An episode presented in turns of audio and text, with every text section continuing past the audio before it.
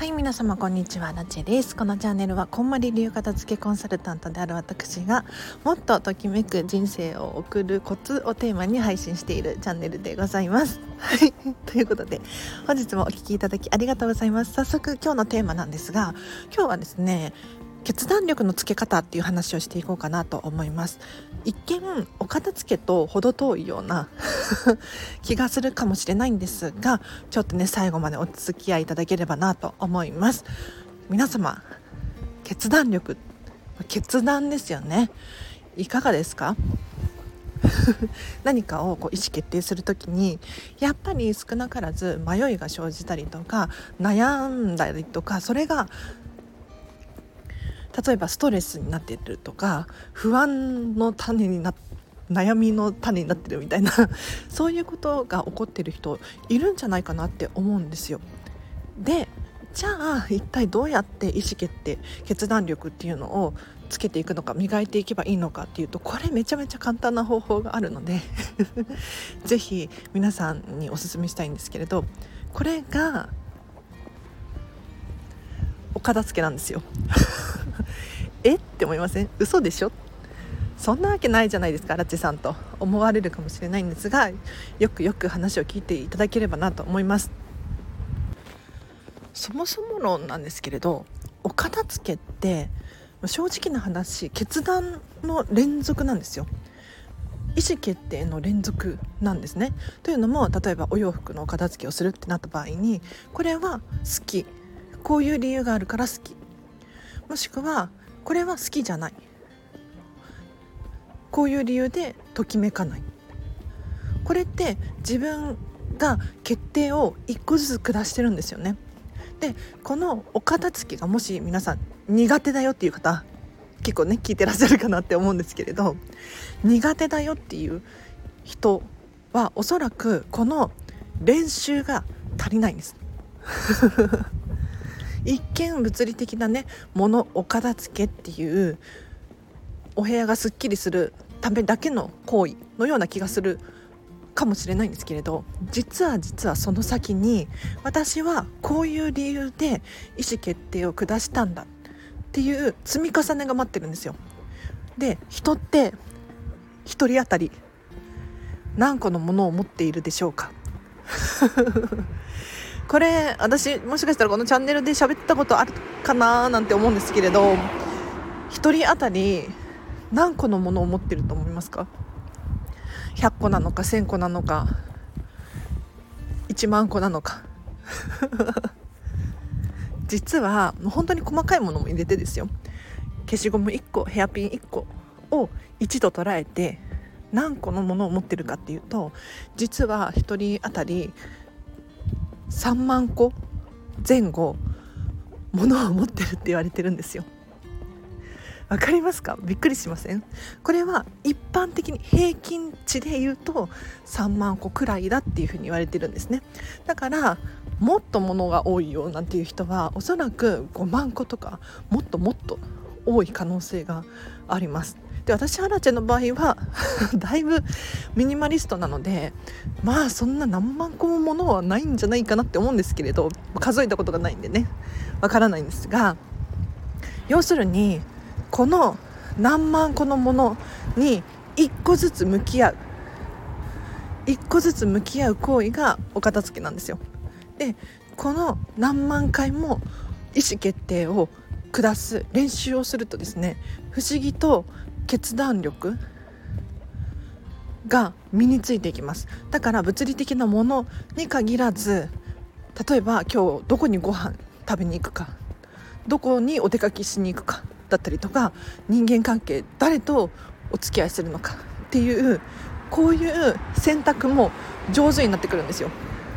なぜなら物を通してどこに何が自分のときめきなのか。自分が好きっていうふうに思うポイントが何なのかっていうのが理解することができるようになってくるんですよね。そうすると本当に目に見えないものの決断意思決定なんかにも役に立ってくるのでぜひねいやアラジェさんそんなバカなとかって思うかもしれないんですがお片付け苦手なの本当にもったいないんですよ特にこれからの時代自分らしく生きていくためにやっぱりねお片付けを通してこの決断力選択力っていうのが何て言うだろう。を練習をたくさんたくさんしていっていざという時にちゃんと正しい決断ができる。正しい決断難しいな何て言ったらいいんだろう。正しい決断は難しいかもしれないんだけれどより良い決断かより良い選択をできるように。100%は無理じゃないですか。でそうここからもう雑談いいですか？あの今日なんで私が この話をねしようと思ったのかっていうとあの昨日か。実は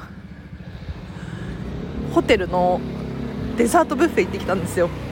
すっごい楽しみにしてたのこのデザートブッフェを。なんか無性に甘いものが食べたくって。でいろいろ検索して調べてたんですけどやっぱり私ディズニーシーが大好きだから ディズニーシー大好きだからあのホテルのデザートブッフェとか舞浜エリアでないかなって探してたんですよ。そしたら結構たくさんあって、えーと、昨日はシェラトンホテルの 東京ベイなんとかシラホンホテルのデザートブッフェに行ってきたんですね。ただ何が起こったのかっていうとあのそもそも論なんですけど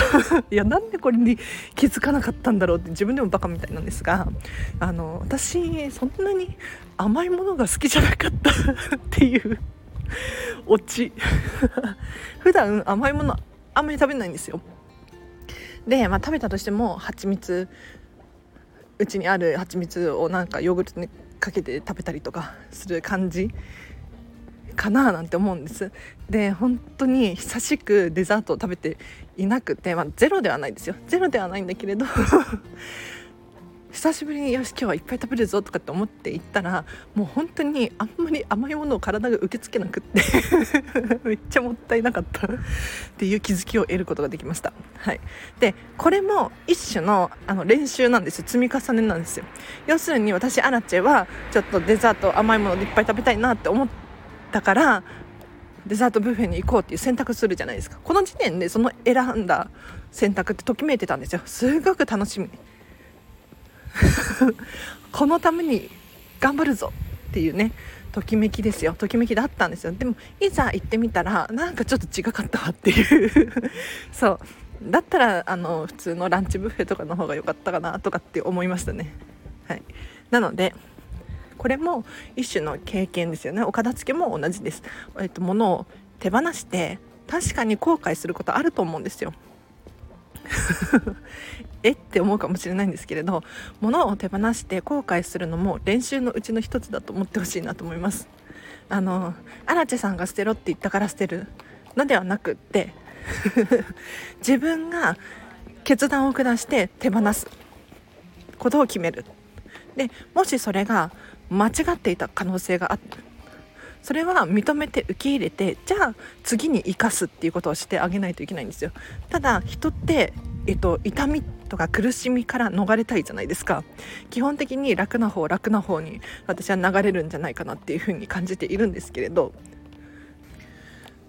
でも、まあ、例えばお子様とかもそうじゃないですか、ね、苦しい辛い痛いっていうことをまずは知らないことには何にもわからないですよね。だから経験値っていうのはすごく重要なんですよ。お洋服を手放して後悔したっていう経験値が積み上が積み上がってようやくあ自分はお買い物上手になれる。なので是非ねはい、もし似合わない服があって手放しがたいなっていうふうに思ってるのであればじゃあなんで似合わない服を買ってしまったんだろうっていう理由を探してみてください、はい、何かねいい気づきが得られると思いますよ。はい、では今日はここまでにします。ちょっともう一個だけなんか全然関係ない話してもいいですか？あの一瞬だけ数秒だけ。ちょちょっと今日本当に悔しいんだけれど「あのハリー・ポッター」の舞台のチケットが買えなかったっていう。もう超悔しい。もう本当に本当にショック。あの今日4月2日にハリー・ポッターのチケット舞台のチケットですね。10時くらいかな午前10時に販売されるってことで私ネットでね買おうと思ってたんですけれどちょっとね今日ね寝坊して 10時半くらいかな起きたのが。ただその時点ではまだ間に合ってたんですよ。まだ間に合ってたんだけれど全然アクセスができない状態だったんです。でもしその時点でアクセスができてたら変えたななんて思うんですけれどもう超悔しい「ハリー・ポッター」の舞台いいな。追加公演とかないかな。はい、では皆様お聞きいただきありがとうございました。あお知らせを最後にさせてください。アラチのサービス一覧ということで私はこんまり流片付けコンサルタントとこんまりメソッドビジネスコーチの資格を持っております。なのでお片付けのレッスン、えーと、オンラインでも対面式でもどちらでも可能です。でさらに、えーと目に見えないもののお片付けですね。今日の決断力のお片付けなんていうのも一つのあれかもしれないんですけれど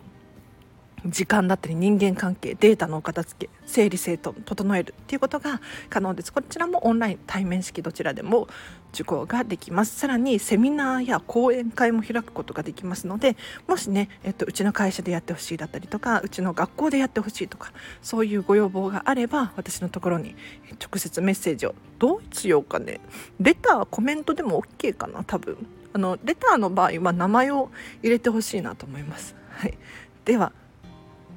以上かな。皆様お聴きいただきありがとうございました。明日もハピネスな一日を過ごしましょう。あらちでした。バイバイ。